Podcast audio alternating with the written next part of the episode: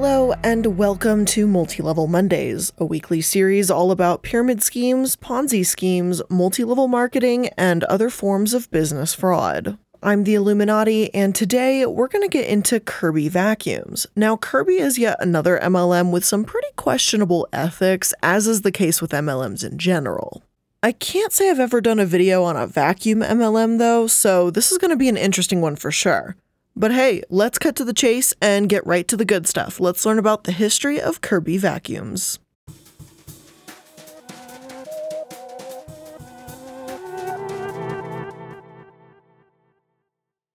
Now, Kirby vacuums have been around for quite some time, longer than many MLMs we've discussed previously. James or Jim Kirby was the inventor, and he was born in September 1884. According to one source, growing up, Jim Kirby watched his mother at her endless round of housekeeping chores. He thought that women were stuck spending way too much time on monotonous drudgery and that much of their repetitive work could be replaced by electrical appliances. With that goal in mind, he began designing and building such devices. Many people have heard of Kirby vacuum cleaners, but that was just one company that decided to name one branch of their operations after Kirby. Kirby also invented improvements to electronic dishwashers, irons, and washing machines. Kirby invented the first practical spin cycle for washing machines. Prior to Kirby's mass produced laundryette, women had to haul heavy laundry, soaking wet clothes out of the washtub and through a wringer. Kirby eventually amassed over 150 patents, most involving laundry or vacuum cleaners. But there was a sprinkling of marvelously unrelated sparks of genius air conditioners, a fishing reel, a lake, etc.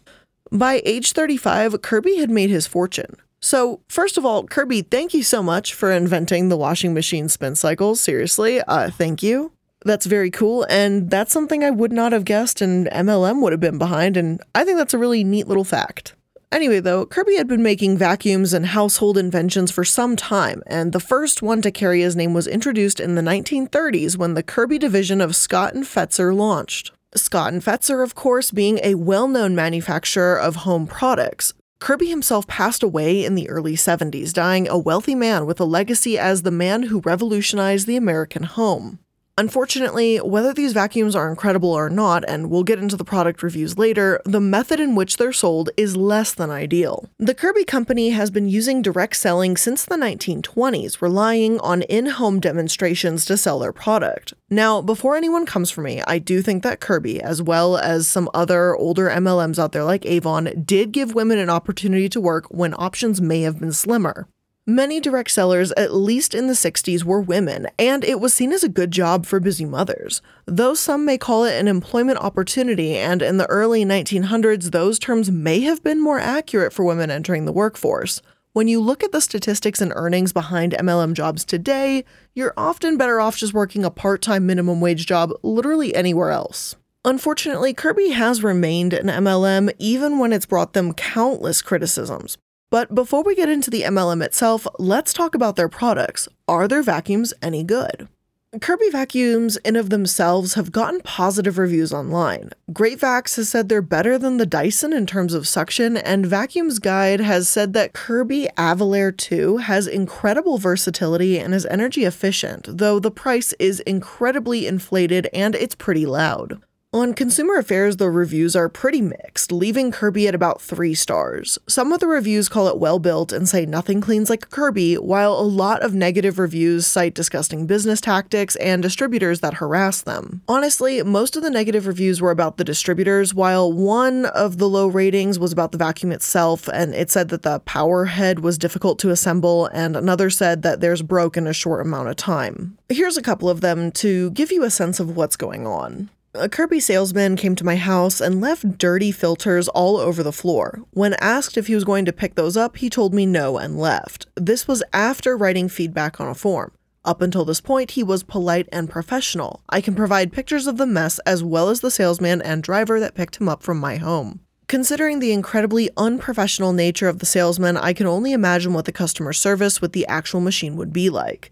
Another states, price is way too high. The machine does a great job of cleaning the rug, lots of power attachments are fair. Repeating myself, this is sold by door to door sales and the price is high for that reason. Then, a four star review that reads surprisingly negative says I recently purchased a new Kirby. I had one several years ago, so I was familiar with the product.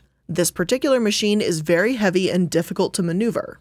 In order to use the hose attachment, you literally have to take off the vacuum head and put on the hose. This is not very convenient or efficient. I would say that for the price, this is not a good buy.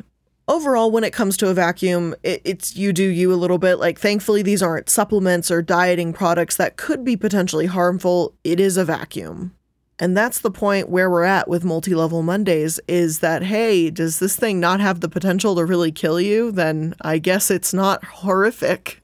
But anyway, I was able to shop for hoses, filter bags, and cleaners online, just not the vacuum itself. It seems like you would have to schedule a demo in order to buy it.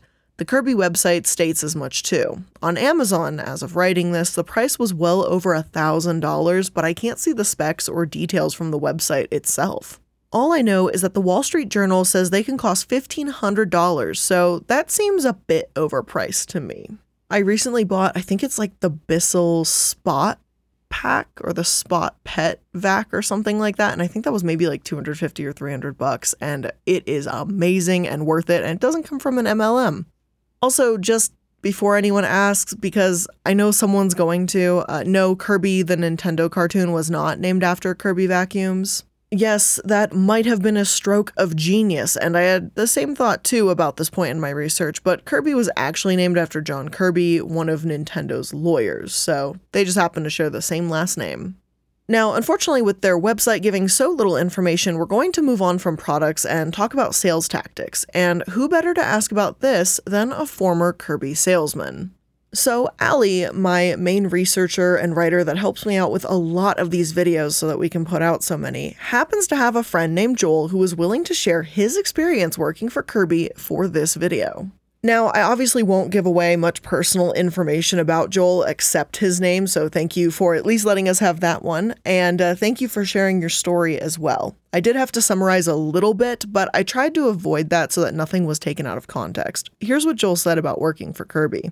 You see an ad in the paper and it's very vague. It's usually something like, We're hiring for multiple openings, including customer service, setup and display, product demonstration, and team leaders. Depending on the office, you might see the word sales, but it's rare. What's more is that the company is almost never listed as Kirby. For me, it was J. Hood Associates. There's a lot of boilerplate language in the interview. You're asked the standard questions about your strengths and weaknesses, which skills you enjoy using, whether you have any managerial experience, and so on. It's a conversation designed to make you feel confident in the legitimacy of the company without ever knowing what the company is. And barring any red flags or felony convictions, you're invited to orientation. At orientation, you're finally let in on the secret. You'll be selling Kirby vacuums.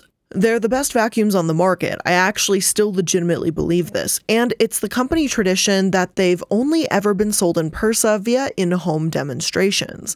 Then you're assured that there's a heap of money to be made in the business. And not just through commission, there's actually a weekly guarantee. At J Hood, the weekly guarantee in 2005 was $500 a week or your commission, whichever was greater. The caveat was that you had to conduct 15 demonstrations every week, verified by your calling in from the customer's home. At face value, this meant three appointments a day, five days a week, and weekends are pretty much non negotiable. The logic behind this guarantee was that, on average, if you were following the script you learned in your training session, one in every three customers would likely be a sale. And even if you only landed one out of every five, your commission would surpass the $500 guarantee.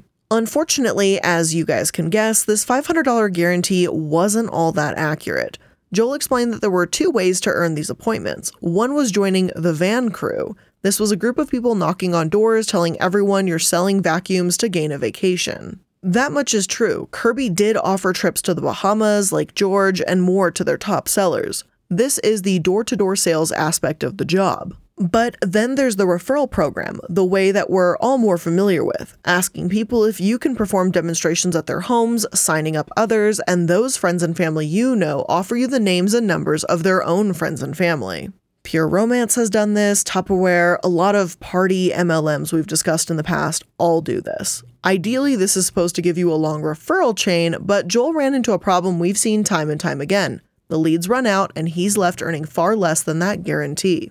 As Joel said, by my second month, I was knocking at the doors of empty apartments in the slums, wondering if there was even a chance that this was viable anymore. I had managed to bring home $200 to $250 a week for the first month, which was all right for an 18 year old who was just taking a year to work before college. It was more than I had been making at Waldenbooks when minimum wage in Massachusetts was still $6.75 an hour. But now I'd reached an impasse. The money wasn't coming in anymore because people had stopped answering their doors. And when they did, even if they were warm and welcoming, what nerve did I have asking someone living in a triple decker to buy a $1,500 appliance? So I had to move on. I started selling Kirby vacuums in January 2005, and by April, I was a bookseller at Barnes & Noble. A more natural fit for me, to be sure, and I was assured that I could transfer to the Farmingham location when I started school in the fall. Let me make this abundantly clear. Joel has said that he doesn't look back on his time with hatred and he doesn't hold resentment for the company. Even though he wasn't making the guaranteed income and he was under pressure at that time, I'm not going to put words in his mouth and say he can't stand Kirby. Not every single former MLMer leaves their job feeling furious, but as Joel is about to tell us, Kirby absolutely had their issues too. I got a call. One of the team leaders for the van crew was unlicensed and needed a driver. He was offering a flat $300 a week salary and thought it might be a better fit for me than sales had been. We left the office every day after the morning meeting, drove up to New Hampshire to knock on doors, and usually didn't get back to town until after midnight. One day, I don't remember why, one of the van crew members had a referral appointment in West Boylston, Massachusetts. It seemed the only thing to do was to seek out a nearby neighborhood and get some demos while we were waiting for him. The team started knocking on doors, but some of the residents got suspicious of our slow moving van creeping up and down the street. Soon enough, the police came and made it clear to me why we had been spending all that time in New Hampshire. Most of the van crew held permits that allowed them to sell door to door in New Hampshire. Once you apply, you're cleared until it expires but Massachusetts requires you to check in at the police station town by town, day by day, and register the names of your team members. We hadn't done that. The police charged us with hawking and peddling without a license. I told them repeatedly that I was only a driver, that I didn't see any merit to my being charged with peddling anything. My defense didn't hold water, though. We were laid up for about an hour before we could pick up the fellow who had the appointment. I don't remember how we got the van back so fast. I've often looked back on that time with shame. I augmented my criminal record without ever really telling anybody. My friends kept telling me I wasn't being paid what I deserved, as did my family. I feel shame because of what it must have looked like. Not long after this, Joel became the face of one of the Kirby offices when the man he was driving opened up a Kirby branch in Gardner. This is why I found Joel's story particularly interesting because he wasn't just a distributor that ran into troubles, but he was an interviewer that, he admits, purposefully wrote misleading ads. He says, I've written those ads, I've hand delivered the copy to the newspaper office. I know why they're as vague as they are. You're trying to attract the misfits. That's what I was, and that's why I ended up there. During my gap year alone, I'd worked for four different companies before I found Kirby, and I stayed there the longest.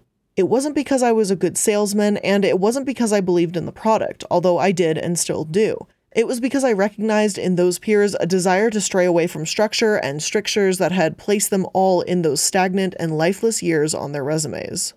They may have wanted the money most of all, and it's sad that what needs to be promised in order to give people hope. But I like to think that, at least in my small team, we shared the common bond of wanting more than that, of wanting to just belong.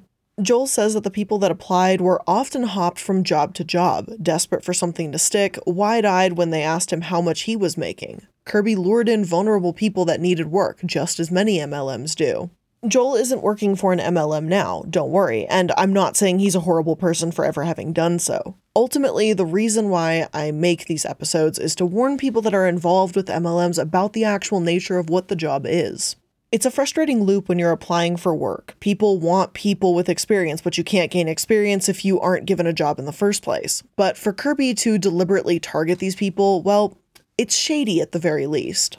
Also, how ironic is it that Joel said, barring any felonies, you're invited for an interview, but this job actually put something on his record instead? I'm not saying Joel gained a felony charge because of Kirby, I just think at the bare minimum, they should have informed him more about what his job entails. Yes, I agree ignorance of the law isn't an excuse, but you'd think that Kirby, who encourages door to door sales, would at least tell someone that lives in Massachusetts what the Massachusetts sales laws are. I feel like that would be just basic orientation stuff, right? But anyway, thank you, Joel, for being able to give us an inside scoop on what Kirby was like for you. I feel it's pretty rare we get to see an in depth look from inside an MLM, so I really appreciate Joel coming forward. And now it's time to take a quick break and talk about today's sponsor, HelloFresh. Get fresh, pre measured ingredients and mouth-watering seasonal recipes delivered right to your door. Skip trips to the grocery store and count on HelloFresh to make home cooking easy, fun, and affordable. That's why it's America's number one meal kit. HelloFresh cuts the stressful meal planning and grocery store trips out of the equation so you can just get to cooking and enjoy dinner on the table in about 30 minutes or less. And they have over 25 recipes to choose from every single week. And it's always changing, it's always something different. It's always exciting when I open the app and see what I get to pick for my upcoming weeks of meals. And they have everything from gourmet burgers, vegetarian meals, and everything in between. And HelloFresh's ingredients are sourced directly from growers and delivered from the farm to your front door in under a week. And it's contact free, of course, too. So if you want to get started with HelloFresh, make sure to go to HelloFresh.com slash 12MLM and use code 12MLM for 12 free meals, including shipping. Again, go to HelloFresh.com slash 12MLM, including the code 12MLM for 12 free meals, including free shipping. So get started today and get tasty delivered meals right to your door. But now we need to move on to their sales tactics. The Wall Street Journal has an old article about this where they write In the world of home appliances, Kirby Co. likes to consider its product the Porsche of vacuum cleaners. With a price tag of around $1,500, it also costs more than four times of what other top of the line vacuum cleaners do. Why does a Porsche cost more than a Chevy? asked Ralph Shehey, chief executive officer of Kirby parent Scott Fetzer Co., a unit of Berkshire Hathaway, which is controlled by billionaire Warren Buffett. It's worth noting that luxury car dealers don't make house calls in trailer parks. But Kirby dealers do. After 64 years, the Kirby, there is only one model updated periodically, continues to be marketed exclusively door to door, often to people who can ill afford a $1,500 gadget but succumb to the sales pitch nonetheless. That has led consumer protection agencies to question the company's tactics. If Kirby really considers itself a name brand and that's why they cost more, alright, they have every right to do that. But Joel himself said that he was selling in the slums, as he said. Gardner, Massachusetts also has a fairly high poverty rate when you compare it to the state of Massachusetts as a whole.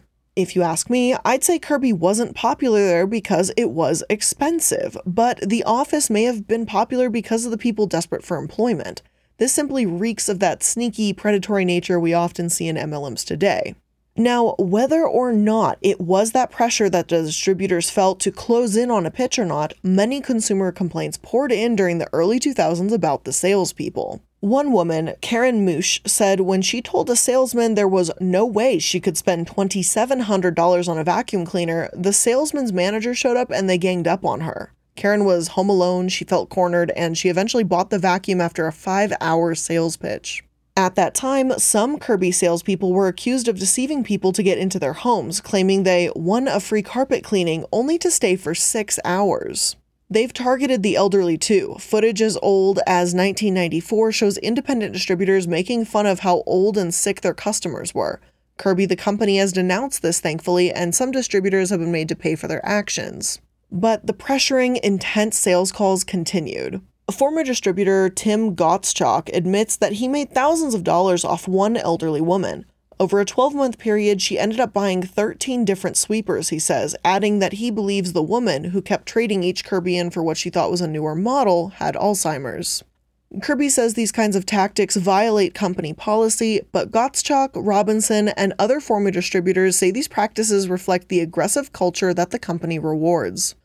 You don't leave that house until you get the deal, and that's what you're taught, says Robinson, who was forced out of the company in 1997 and sued Kirby in a dispute over pricing, which was later settled out of court. Again, I won't say that all Kirby distributors are like this. However, as is the case with so many MLMs, it becomes a pattern. The company fired 14 people for aggressive sales practices, and complaints continued to stack up. In June 2004, the Arizona Attorney General filed suit against Kirby distributors for violating the Telemarketing and Consumer Fraud and Abuse Prevention Act, seeking an injunction against any other home sales. The defendants were two distributors who, unfortunately, didn't really see this affect the company at large. The violations were just what we saw above knowingly selling vacuums to consumers, including elderly customers who were clearly unable to use the vacuum because it was too heavy for them, falsely informing elderly consumers that they can only cancel the sale within three days when elderly consumers can cancel within one year, and depriving consumers of the Arizona's Home Solicitation and Referral Sales Act. This hasn't ended as far as I can tell. I hope that 2004 would be the end of it or that the complaints about pushy salespeople would slow down, but I found a 2018 article entitled Door to Door Vacuum Salesmen Take Pushy to a New Level, so you can imagine how that worked out. Andy Poirier told the Star Tribune that a salesman spent two hours demonstrating a $2,500 Kirby vacuum cleaner and ignored his request to leave. Then a supervisor showed up and said that the salesman needed one more sale to earn a reward trip, suggesting that Andy should feel bad for wasting his entire night without buying anything. I think I could be just a little bit more forgiving if it were only the salesman making these claims, but as we've heard twice now, it's also managers and supervisors, so clearly this is something that's coming from the higher ups at the Kirby pyramid. I'm not saying that the CEOs at the tippy top are actively promoting this. I can't know that for sure without hearing their demonstrations or anything, but the supervisors are setting a poor example at the bare minimum here. Aside from the questionable sales tactics and what Joel's revealed to us thus far, there's also been the lawsuits. Now, I'm going to put a trigger warning here because it's going to get a little difficult. We're going to talk about sexual assault, and if you're not in the right place or frame of mind to hear about this, then feel free to skip ahead a couple minutes where you can hear the second lawsuit in this section.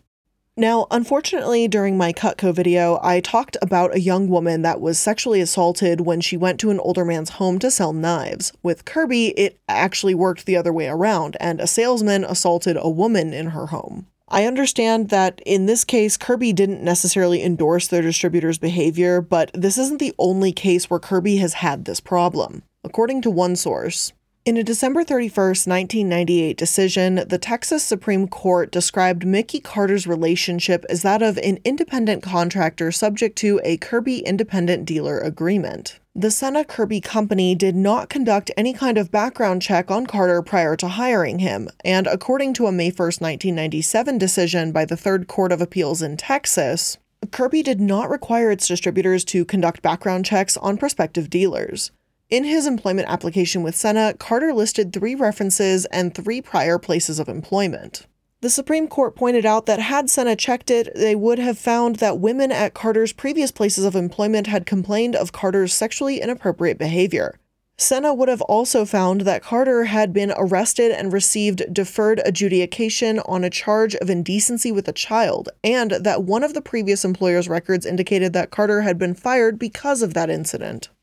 All this makes me wonder is if this horrific incident, this rape, could have been avoided if Kirby had just been vetting people and doing the bare minimum. Kirby was held liable because of this. They were found grossly negligent and faced $160,000 in damages and $800,000 in punitive damages. As glad as I am that there has been some justice for the victim here, it's frustrating that this isn't the only case. The same thing happened in North Dakota. One source states on December 8, 1983, McLean let Molechek into her apartment to demonstrate a Kirby vacuum cleaner. Molechek also brought with him a set of knives provided by the distributor as a door opener or gift opening for allowing the in home demonstration. After beginning the demonstration, Molechek used the knives in assaulting and raping McLean. It sounds like a horrific Cutco Kirby combo here, and I don't know really what else to say about that. Damages were $150,000 in this case. Kirby was also found negligent again, but that doesn't erase what happened. Both of these cases were decades ago, so one can only hope that Kirby has learned from all of this and it won't happen again, but it's extremely upsetting that this was ever a thing in the first place, let alone twice. So now let's move on to lawsuit number two. That's also messed up, but not as messed up as the first one, obviously. As you can imagine, given the hours Joel said he worked and the pay he received, many distributors have been furious with Kirby in semi recent years about minimum wage labor laws. Back in 2010, 12 distributors of Kirby vacuums were cited for violations of the state's wage and hour laws. This was in Massachusetts, the same state Joel was based out of. According to MassLive, violations included non payment of wage, non payment of minimum wage, misclassification, child labor, retaliation, and record keeping violations. Distributors have been fined a total of $199,300 and were ordered to pay restitution. Investigators said 34 salespeople or telemarketers were not properly paid under the state's wage and hour laws. Investigators also discovered that the workers were misclassified and that many did not receive pay stubs.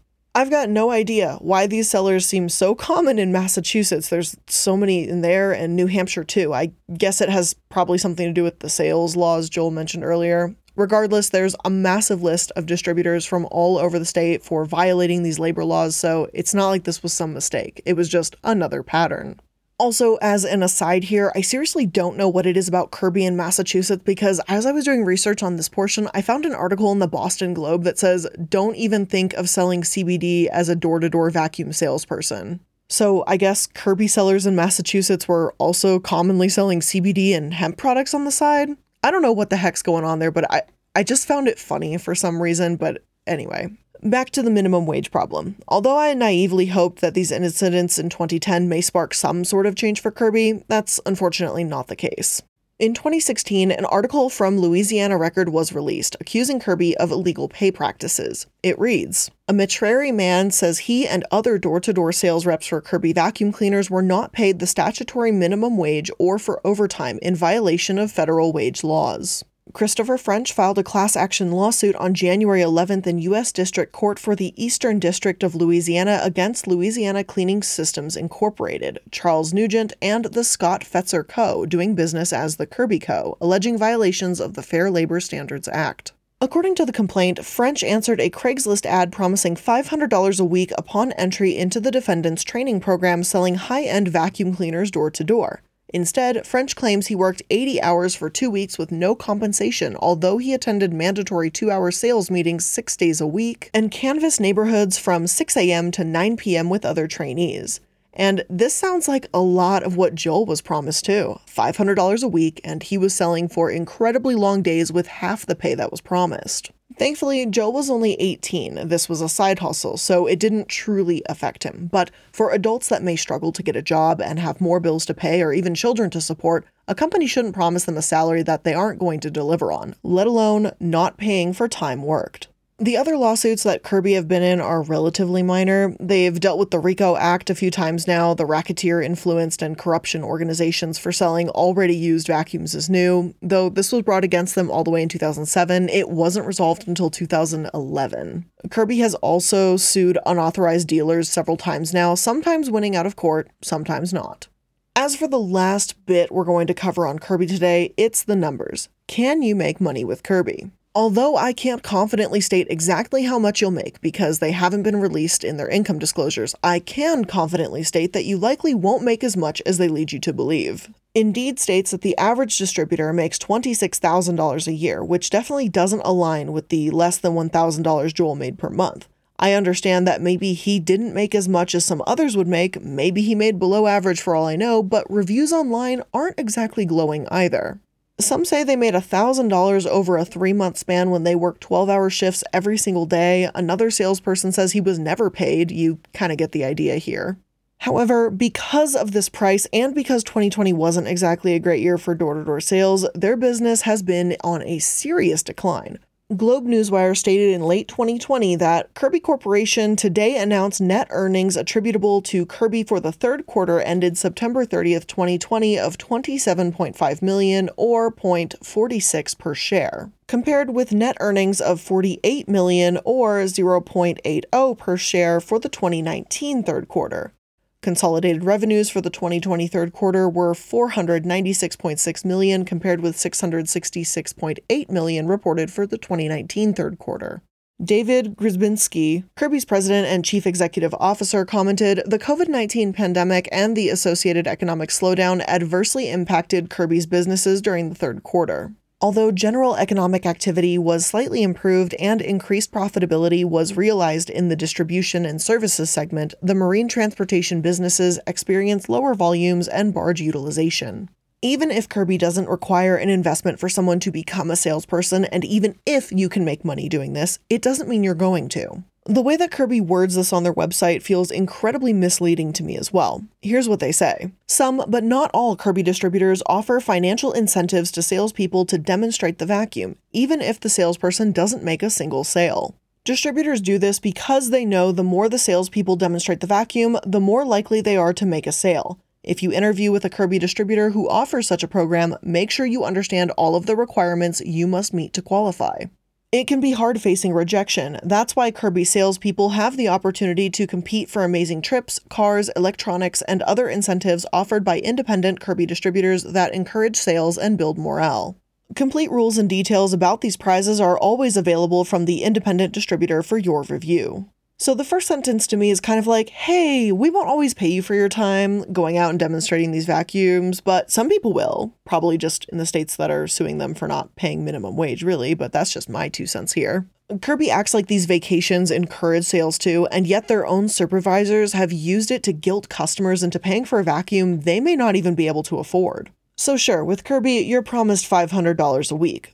But many of these salespeople mention working 12 hour days, and even if you do earn that guaranteed 500, you're still only getting paid $8 an hour. $500 divided by 60 hours. Chances are you'll end up making more by working minimum wage. The only state with the lower minimum wage than $8 is Alabama, and Jesus Christ, Alabama, it's 2021. Let's let's get with it.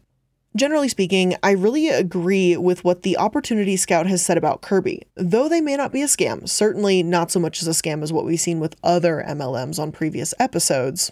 If the company has to resort to deceitful tactics to win you over, then they're not a company worth joining. And hey, given their history of not paying what they claim, it seems like any other place with a set in stone paycheck is a better option. But with all of that being said, that's where I'm going to end today's episode of Multi Level Mondays. I hope you enjoyed this episode, and if you did, make sure that you're liking, following, and subscribing wherever you're hearing this so that you can stay up to date on all the latest episodes. I upload every Monday, Wednesday, and Friday to make sure that you can get fresh information throughout the week. Thank you so much for listening to another Multi Level Mondays, and I'll see you in the next one.